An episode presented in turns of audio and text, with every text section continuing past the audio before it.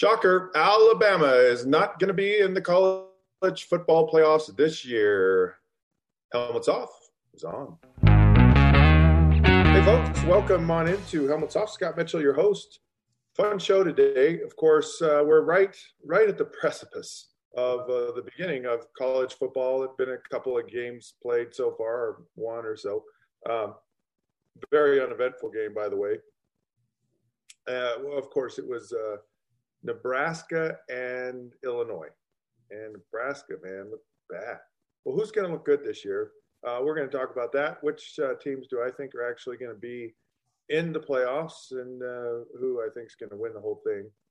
Uh, Heisman Trophy prediction, and then uh, this whole alliance thing with the Pac 12 and Big Ten and ACC. What, what the heck does that all mean? So, uh, anyway, let's get at it. All right. Uh, thank you uh, for joining in, and uh, please share your comments, anything you like. I'd love to have you a part of what we do. Been doing this for five and a half years now, and uh, just uh, really enjoy it. Love it. So, all right. Uh, well, as I said, Scott Frost, who's in his third year at Nebraska, Nebraska traditional kind of power in college football. You know, a perennial top ten team, and they just looked awful. And you thought with Scott Frost, a former player, uh, had success at UCF, was was really good as a coordinator at Oregon, and and everyone kind of was like, yeah, this is this is going to happen here, and it just has not happened at all. Uh, there's a you know a lot of teams kind of trying to figure that out. Uh, here, here's the thing that um, you know you look at college football and and there's talk now about not having a, a playoff and and which teams are going to be good and which teams are going to be bad this year and uh, or expanding the playoffs or and of course Texas and Oklahoma have really created this like shift right off the old axis of of college football. Maybe it's maybe it's been there and everyone's just finally admitting it. I don't know. Anyways um, all right. So if we're looking at the present college football playoff system, there's four teams, right? And you usually go Alabama, Clemson, Ohio State, and somebody else, right? I mean that that's basically it. So if you're looking at this year, you're like SEC.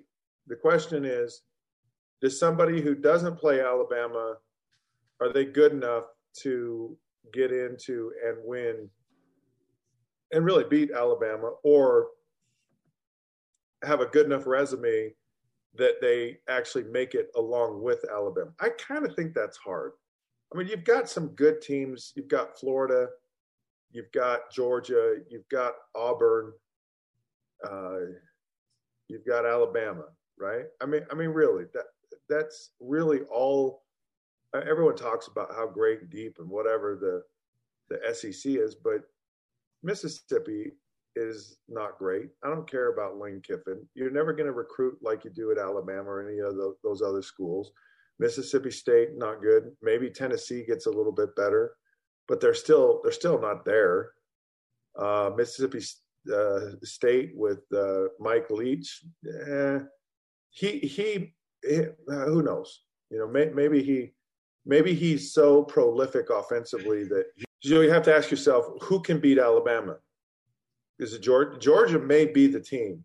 Uh, you got JT Daniels, who started, who who's the number one recruit in the country uh, at, at, USC, and, and really, I think I have no idea why they didn't bring him back to be the starter. Uh, they they kind of fell in love with Kedon Slovis, and and he's been good. I mean, he's you know not he's been been very good actually, but they still they still have.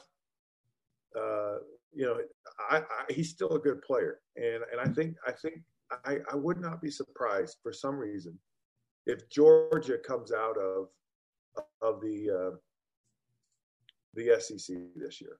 And if Georgia comes out of the SEC, that's probably the only team, and they'll probably beat Alabama. But uh, you're, you're going to have some schools, and you're going to have, you know, everyone in, in the West is kind of putting their hopes on Oregon. Oregon plays Ohio State early on in the season, and I just think that's Oregon's got a lot of things to answer, and I don't know that at the beginning of the season that they can answer those questions. Uh, too many new faces, and uh, in really key places. And to go to Ohio State early on in the season, that's a tough one. So they're probably going to lose that game. And the minute they lose that game, they're gone.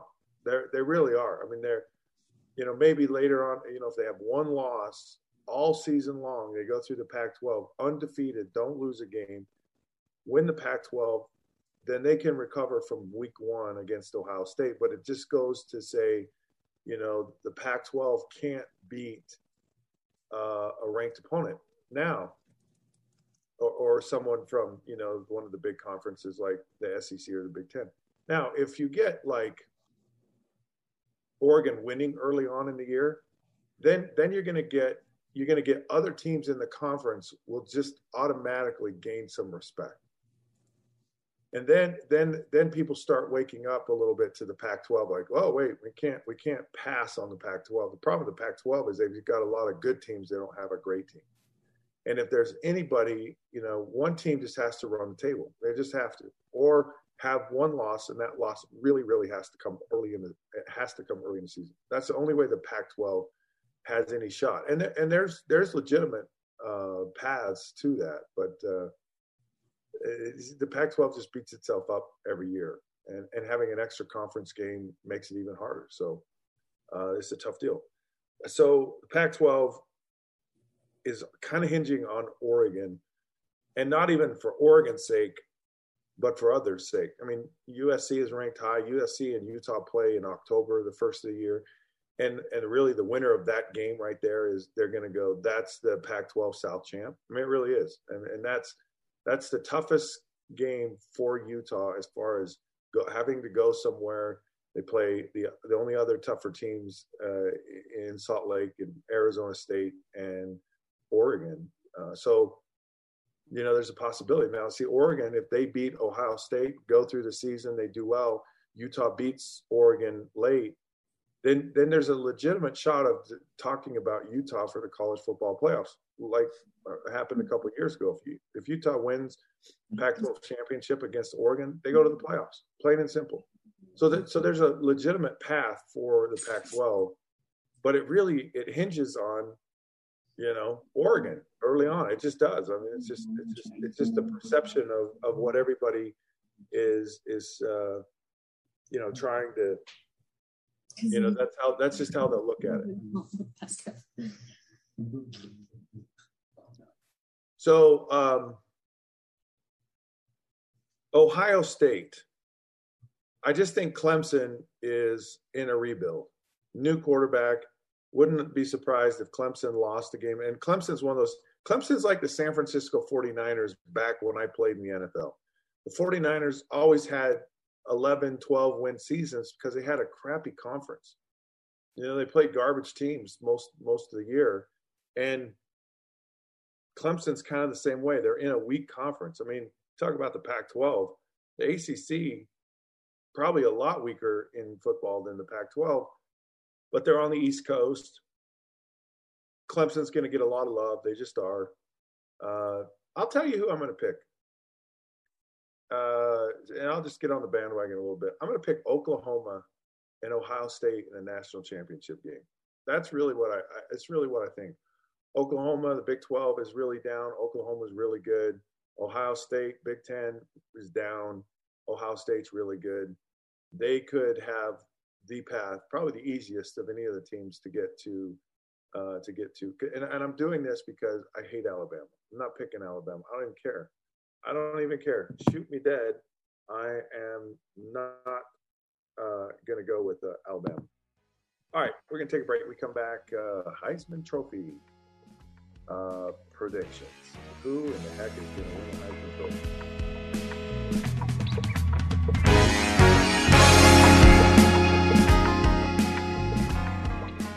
All right, folks, welcome back. It is Helmets Off, uh, second segment of the show. Of course, everyone uh, is wondering also about Heisman Heisman hype and who is actually uh, going to win the Heisman Trophy. So here's how I'm going to do this, and this is I think this is kind of funny. Uh, you get all of these like lists, right? The Heisman watch list, and it's really like Oklahoma, Clemson, Alabama, Georgia, LSU, Ohio State, Miami, and then there's someone else like uh, North Carolina. That that's kind of that's kind of more of what what folks are kind of maybe predicting here a little bit. Um, and the Heisman Trophy, I've always felt like was this really prestigious award. Like, man, and, and it is. It, has a lot of cachet. But they've had some dumb Heisman Trophy winners in the years, and, and I just kind of scratched my head at it some years. Like, there's just, I don't know, there's not somebody. Uh, is it you know that that really just kind of I guess grabs you and and people vote for this, right? So they vote regionally, they vote who they know the most about. They don't really pay attention, they don't really watch. Is it really the most prestigious thing? I mean, former Heisman winners get a vote. So it's it's uh it's kind of it's it's it's questionable, I guess, to think that this is actually the best award or the best player in college football. I, I, I really, really speculate about that from year to year. Now, now some years you just go, duh, right? And, and, and I think even, even last year, maybe a little bit, uh, when last year was a weird year. I don't know if we can count last year. And, and it's not a knock, uh, on, on who won it last year, but it's just, it's a little bit, I don't know. Um, I guess, uh, maybe watered down so and so here's here's who I'm going to tell you is not going to win the Heisman Trophy. I think I'm going to do that instead. Um, Sam Howell is on the list from North Carolina. He ain't going to win it. Uh, D'Eriq King from Miami. I'll tell you what he's going to win. King of the NIL. Man, that dude is just racking it up as far as uh, endorsements and opportunities. Not he's not going to make it either uh, DJ Uiagalelei from uh, Clemson, the uh, of course the heir apparent to, um, you know, Trevor Lawrence, year away, maybe maybe in a year. In fact, he might be the the potential guy, right? Alabama quarterback Bryce Young. Yeah, no. Uh, Ohio State quarterback C.J. Stroud. Yeah. Georgia quarterback J.T. Daniels yeah. And then, of course, they love to throw the obligatory defensive back Derek Stingley, Stingley, sorry, Jr. from LSU. Ah, so I'm going to predict, uh, and and of course the quarterback from uh, Oklahoma, Spencer Rattler. Okay, of all of these people, I, I just it, it, boggles my mind to say, wow. Um, this is just so homerish to me, and and I, I really don't know that uh, you know they really. This just shows you this isn't the best players in college football. It really isn't. There's there's nobody from the Pac-12. No, there's not a single person. And I think there are people in the Pac-12. When you look at quarterbacks, uh, look at Utah. Uh, Charlie Brewer may have a breakout year for Utah this year. Uh, Kedon Slovis may have an amazing year at USC. Uh, uh, Jayden Daniels at Arizona State, possibly. Uh, Dorian Thompson Robinson is is is could be poised at, at UCLA. I mean, Chip Kelly has coached a Heisman. I mean, there's there's a lot of really good players that aren't even getting a sniff and really could could play into this if if they have great years. So I'm going to go anti everybody who's on the list, and I'm going I'm going to go out way on a freaking limb here and say it's going to be someone from the Pac-12. I'm I'm big on the Pac-12 this year. I really am. I I, I think there's great football. I think a lot of these guys have matured uh, in in some of these key positions that are typically Heisman Trophy opportunities. I, I, I just get a, you know, I, I, think these some of these teams are going to fall early. I, I, you know, it could be a down year for Alabama if there's ever such a thing. It could be uh, a, a, new era for Ohio State. Maybe Ohio State. You know, they may, they may be, be the team, but I just I just think someone else other than who's on the stinking list is actually going to be, well, you know, Heisman Trophy winner. I'm going against the grain. Right, we're going to take another break. Come back, and uh, I've got uh, the Alliance, not the Alliance of American Football, that spring football league, but the Alliance. Uh, you've got the Pac 12, the Big Ten, and the ACC ganging up on the mean old sinister SEC and trying to create balance in the universe of college football. I'm going to tell you how I feel about it when, uh, when I come back.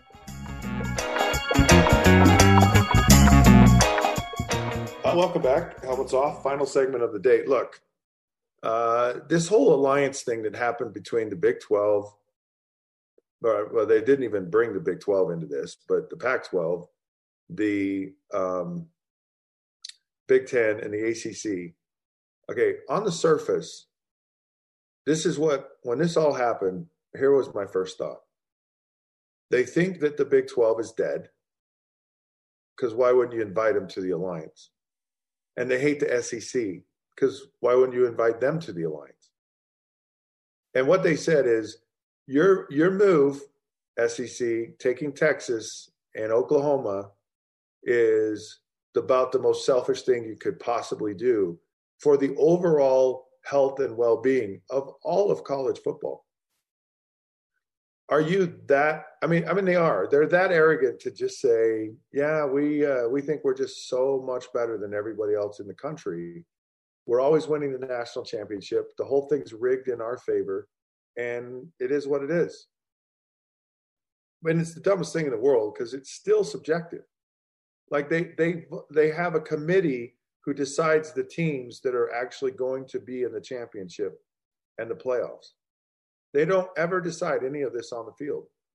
And it's the most un-American thing that's going on. I mean, you think of college football as like, hey, this is it's not. It this is this is un-American. And you're and and you're talking you're talking the deep south here that's about as traditional America as you can get.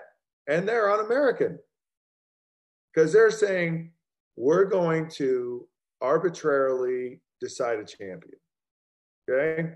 And when they brought Texas and Oklahoma into the mix, they're basically saying we're we're we're trying to uh, monopolize college football. We'll just we'll just get all the all the really good teams with us and forget you guys. There's only one move, only one move in college football that could could have even happened, and that was this alliance. I mean, the the other option is they go they go nuclear, and they say, okay, um, we're we're just gonna we'll, we'll create our own conferences, and we'll divvy up the teams what makes the the best sense because if you're gonna if you're gonna battle popularity with the with the SEC, you got to take the the traditional teams from the Pac 12 that have relevance. And really, what they are is they're USC. It's sad to say this, but UCLA, uh, they're garbage now, been garbage for a while, but they're they're a traditionally known power, and and Oregon, and maybe Washington. And I'm a Utah guy, but I know I know I know how the cards are stacked right now, and that's just that's that's what people would perceive. So if you took and you joined those with the Ohio States and the Michigans and maybe Penn State, maybe Wisconsin, maybe, uh, then then you're then you you know that that can compete. That can compete with uh, what the SEC has. So this alliance basically, uh, you know, says, and then if you threw in Clemson, you know, then you've got you have balance. That that becomes interesting for television. So it was the only it was the only move. I mean, this alliance thing was the only move. Now, really, when they say we don't have a formalized agreement, we really just basically are saying what they were saying is we're not going to do anything.